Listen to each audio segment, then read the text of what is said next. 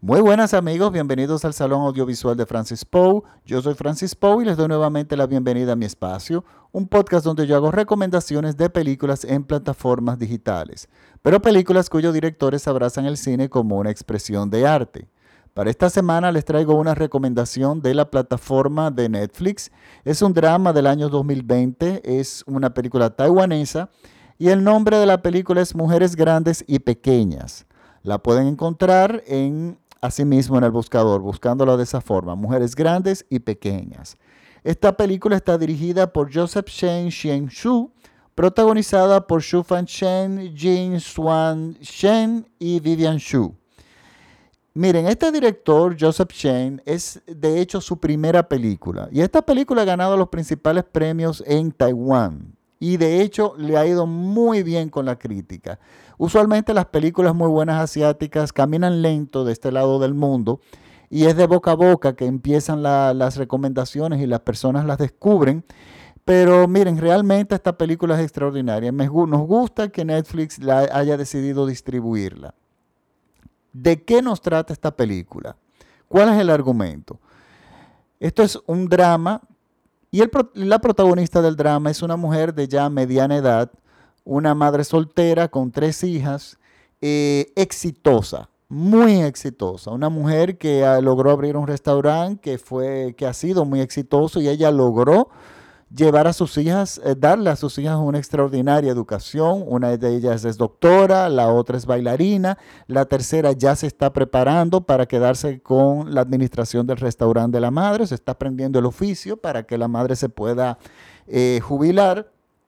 Y tenemos una, familia que gracias al trabajo de nuestra protagonista y, de, su empeño, eh, viven muy cómodas, o sea, tienen, es una clase, podríamos decir clase media alta, viven de una forma muy acomodada eh, y son personas muy respetadas en la comunidad. Pero el elemento que desde el principio se nos es extraño es el hecho de la ausencia de la figura masculina, o sea, la figura paterna o el esposo o ex esposo de la protagonista. Y resulta que esta es, es aquí donde empieza el drama de la película.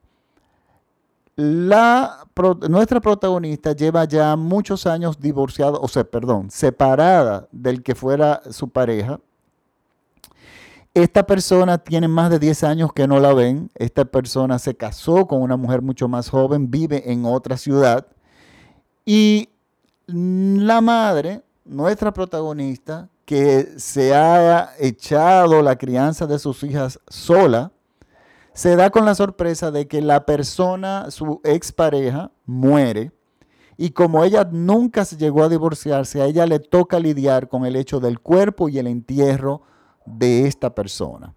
Pero tenemos que darnos cuenta de que ya esta persona tiene otra familia en otro lado, tiene una vida totalmente diferente, tiene más de 10 años que no ve a sus hijas. Y entonces esto destapa una serie de sentimientos terribles en la protagonista principal que tiene que organizar un entierro para la persona que la abandonó y ella se tiene que hacer cargo de todos los gastos, se tiene que hacer cargo, cargo de todo. Pero ¿qué pasa? En términos formales, o sea, así como yo se lo estoy diciendo, eh, uno entiende que es una situación difícil. Pero lo que hace interesante esta película, más que esa situación en sí, es que la madre tiene, habita una condición que yo tuve que buscarla en internet. Yo no soy psicólogo. Pero yo quisiera eh, definirle lo que yo, lo que me va a ayudar a, hablarle sobre el personaje. Miren, esa es un síndrome que se llama el síndrome de alineación parental. Y la definición que encontré en internet es la siguiente. Dice, el síndrome de alineación parental se caracteriza por la presencia de una campaña de denigración hacia un progenitor previamente querido por el niño la que se inicia instigando temor y perdón, animadversión injustificadas y que suele producirse durante el litigio por la custodia de, de un niño en un proceso de divorcio. Esto es lo que más o menos yo podría decir que habita nuestra protagonista. nuestra protagonista, como es una persona que en el momento que la abandonaron, nunca superó esa situación. Y, se, y creó una campaña de odio contra su expareja, pero se las impuso a las hijas. O sea, bloqueaba de alguna forma, eh, bueno, de alguna forma no, bloqueaba que sus hijas vieran a su padre. Eh, eso era un tema que, del cual no se podía hablar era una madre que cada vez que las hijas insinuaban algo de acercamiento con el padre, inmediatamente les pasaba a las hijas una factura de todo lo que ella había hecho por ellas, una, por supuesto un acto de manipulación, de que ella las había criado, de que ella le había dado toda la educación que tenían, que ella le había proporcionado todo y que su padre no le había proporcionado absolutamente nada y digamos que su eh, padre, su padre no tiene que ver, no tiene y no puede tener ningún tipo de participación en la vida de las hijas. Estamos en una situación, primero, esto es una acción muy traumática que hace muchísimo daño a los hijos, emocionales y daños terribles, porque es una decisión que uno de los padres está tomando a, a raíz de su odio personal y se lo está imponiendo a los hijos que tienen un vínculo con ese padre porque les gusta la madre, no ese es el padre de la persona. Entonces a ellos les toca decidir después con el tiempo, yo entiendo si quieren estar o no con el padre y no es una decisión que debe tomar la madre. Pues bueno, esta madre tomó esa decisión. Pero estamos en una cultura asiática donde el enfrentamiento de, de los hijos a la madre es muy, mm, por lo menos en el cine, en la literatura y las personas que yo conozco, no es algo común, o sea, no la eh, o sea, se le tiene mucho respeto, ellas reconocen que su madre ha hecho todo lo que ha hecho por ella, pero ellas tienen de alguna forma, es, o sea, esta, este síndrome, o sea, el prohibirle tener contacto con sus padres, le ha pasado una factura, porque también hay una sensación de abandono que ya sea el padre no está ahí, ya sea voluntaria por el padre o causada por la madre, pero el, sentimiento de abandono está ahí.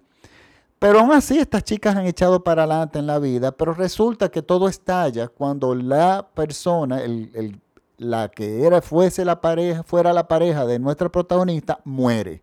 Y como ese divorcio nunca se llegó a realizar, legalmente es a ella que le toca enterrar y hacer los preparativos de una persona que fue su pareja que tiene hace más de 10 años que no la ve.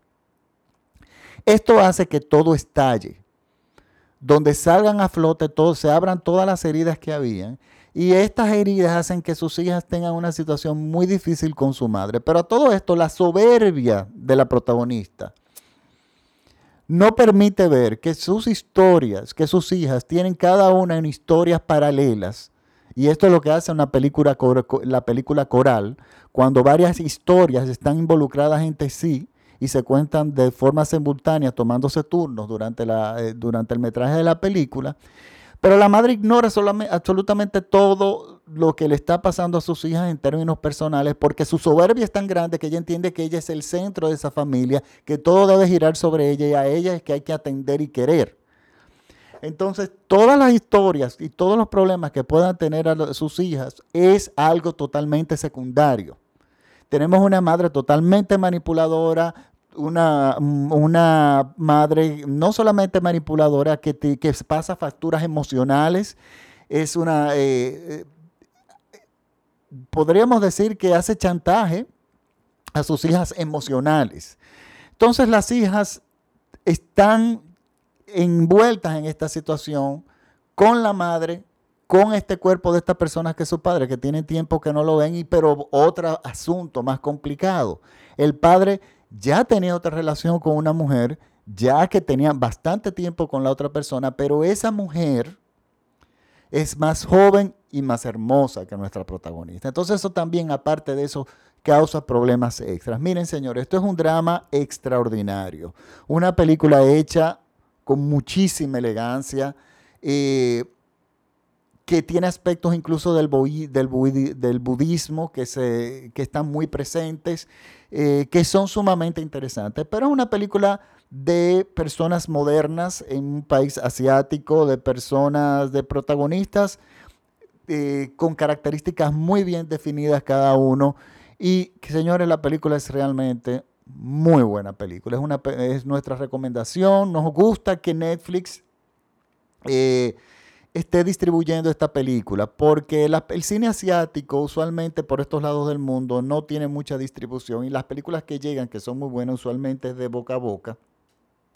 Pero cuando Netflix las distribuye en términos eh, generales, pues existen más posibilidades de que, eh, de que este cine se conozca y de que, bueno, tengamos realmente acceso. Y bueno, yo la vi porque gracias a Dios que Netflix la distribuyó.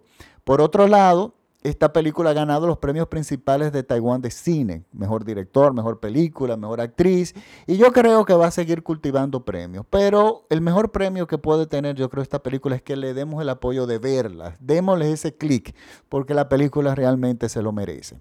Yo quería también hablarle de otra cosa, es una nueva plataforma digital que después de investigar un buen tiempo, eh, bueno, después de hacer ciertas averiguaciones, resulta que es muy buena, es una peli, eh, lo que a mí me extraña es que es una plataforma gratuita, la podemos ver desde República Dominicana y la plataforma, si ponen en Google, escriban en Google cine.ar espacio play. Repito, cine.ar espacio play, P-L-A-Y. Ahí los va a llevar a la página de la película. Es una película, perdón, la, eh, la, va a llevar directamente a la plataforma y es una plataforma exclusivamente para películas argentinas. Recuerden que el cine argentino, sobre todo después de la década de los 80, es magnífico. Argentina, sus películas serias son extraordinarias.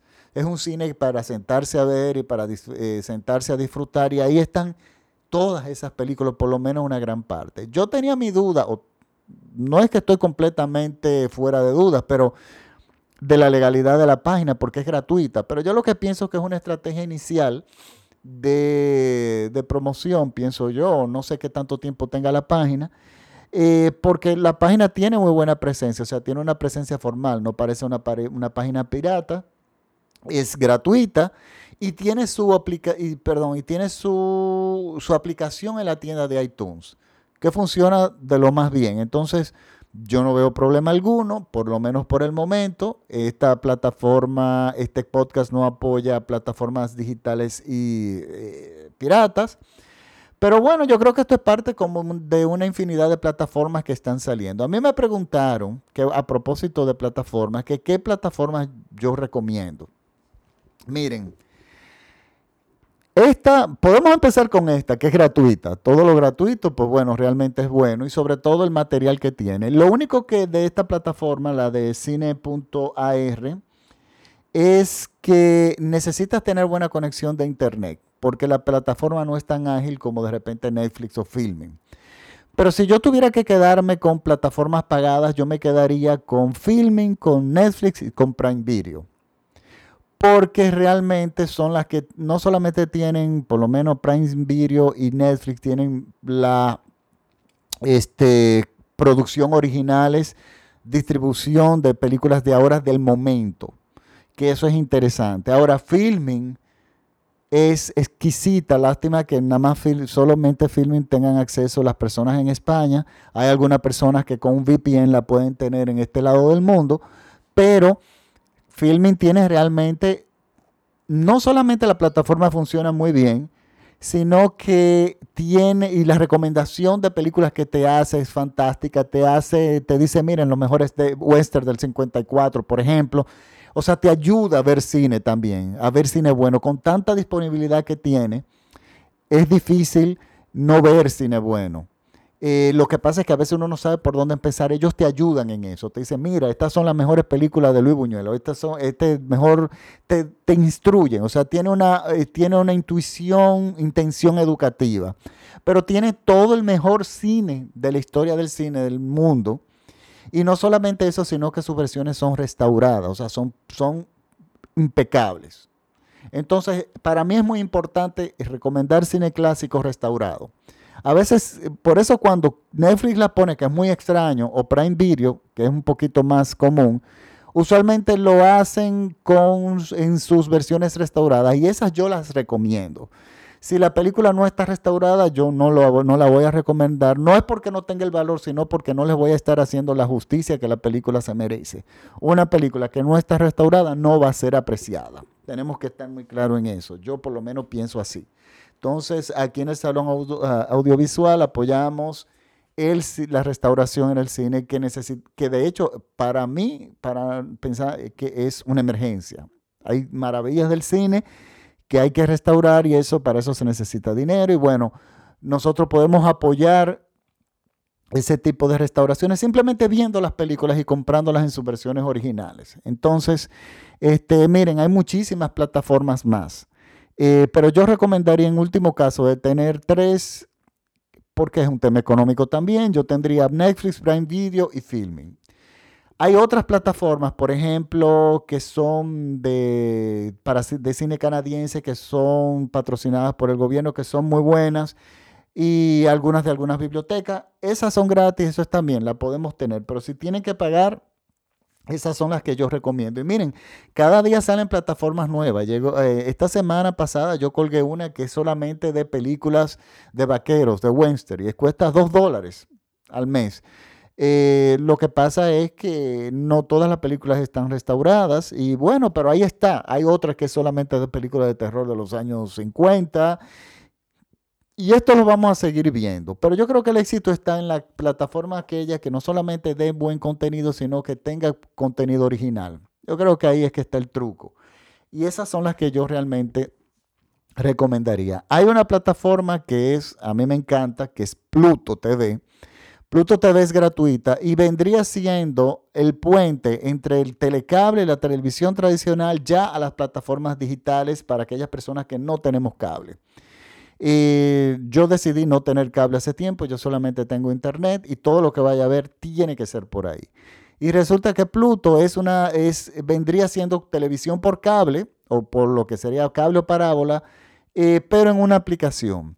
Y claro, de la televisión tradicional, yo lo que extraño son las series de nostalgia y, por ejemplo, canales como National Geographic, Nat Geo, eh, perdón, eh, Discovery Channel, que son canales que me ayudan a cuando uno no, no quiere ver muchas cosas. Pero bueno, o sea, muchas cosas así que duren mucho tiempo, ningún drama, sino que simplemente quiera ver quiera tener información científica. Y bueno, Pluto tiene su equivalente, tiene de historias, de, de, fauna natural, de, de, de, animales, de mascotas, y todo gratis. Entonces, eh, en las en, si tienen un Apple TV, la van a poder ver como si fuera una televisión en cable. Si tienen un, una tableta o, un teléfono móvil, eh, la van a poder ver desde ahí también con muchísima comodidad. Y ahí están los tres chiflados, mi bella genio y toda esa serie de cuando yo era niño, que bueno, que uno le gusta ver de vez en cuando, pero no quiere pagar por ellas. No pagó uno en ese entonces, pues tampoco quiero pagar en, esa, e, en este momento. Y entonces, bueno, ahí están. Yo quisiera darle un saludo. A, bueno, les recuerdo que esta plataforma es escuchada por todo México vía radiola.com.mx. Un fuerte saludo a mis seguidores en México, que les recuerdo que me pueden seguir en mi página de Facebook, el Salón Audiovisual de Francis Paul. Escriben a sí mismo en Google y le va a salir mi página, donde yo no solamente cuelgo estos podcasts, sino información del cine en general al igual que mi cuenta de Instagram como que se llama arroba Francis Poe, al igual que en Twitter, donde yo recomiendo también películas, pero que no de repente le hago el podcast, sino que son películas clásicas que de repente que veo que están ahí. Entonces, bueno, las recomiendo. Entonces, nada, podrían, es, le podría ayudar a ustedes a tomar una decisión de qué ver en, eh, cuando decidan ver alguna película. Recuérdense que este podcast se, se, especializa en recomendar películas en plataformas digitales, legales. bueno, ahora sí me despido. Muchísimas gracias por la sintonía. Nos vemos la próxima semana con otro podcast. Chao.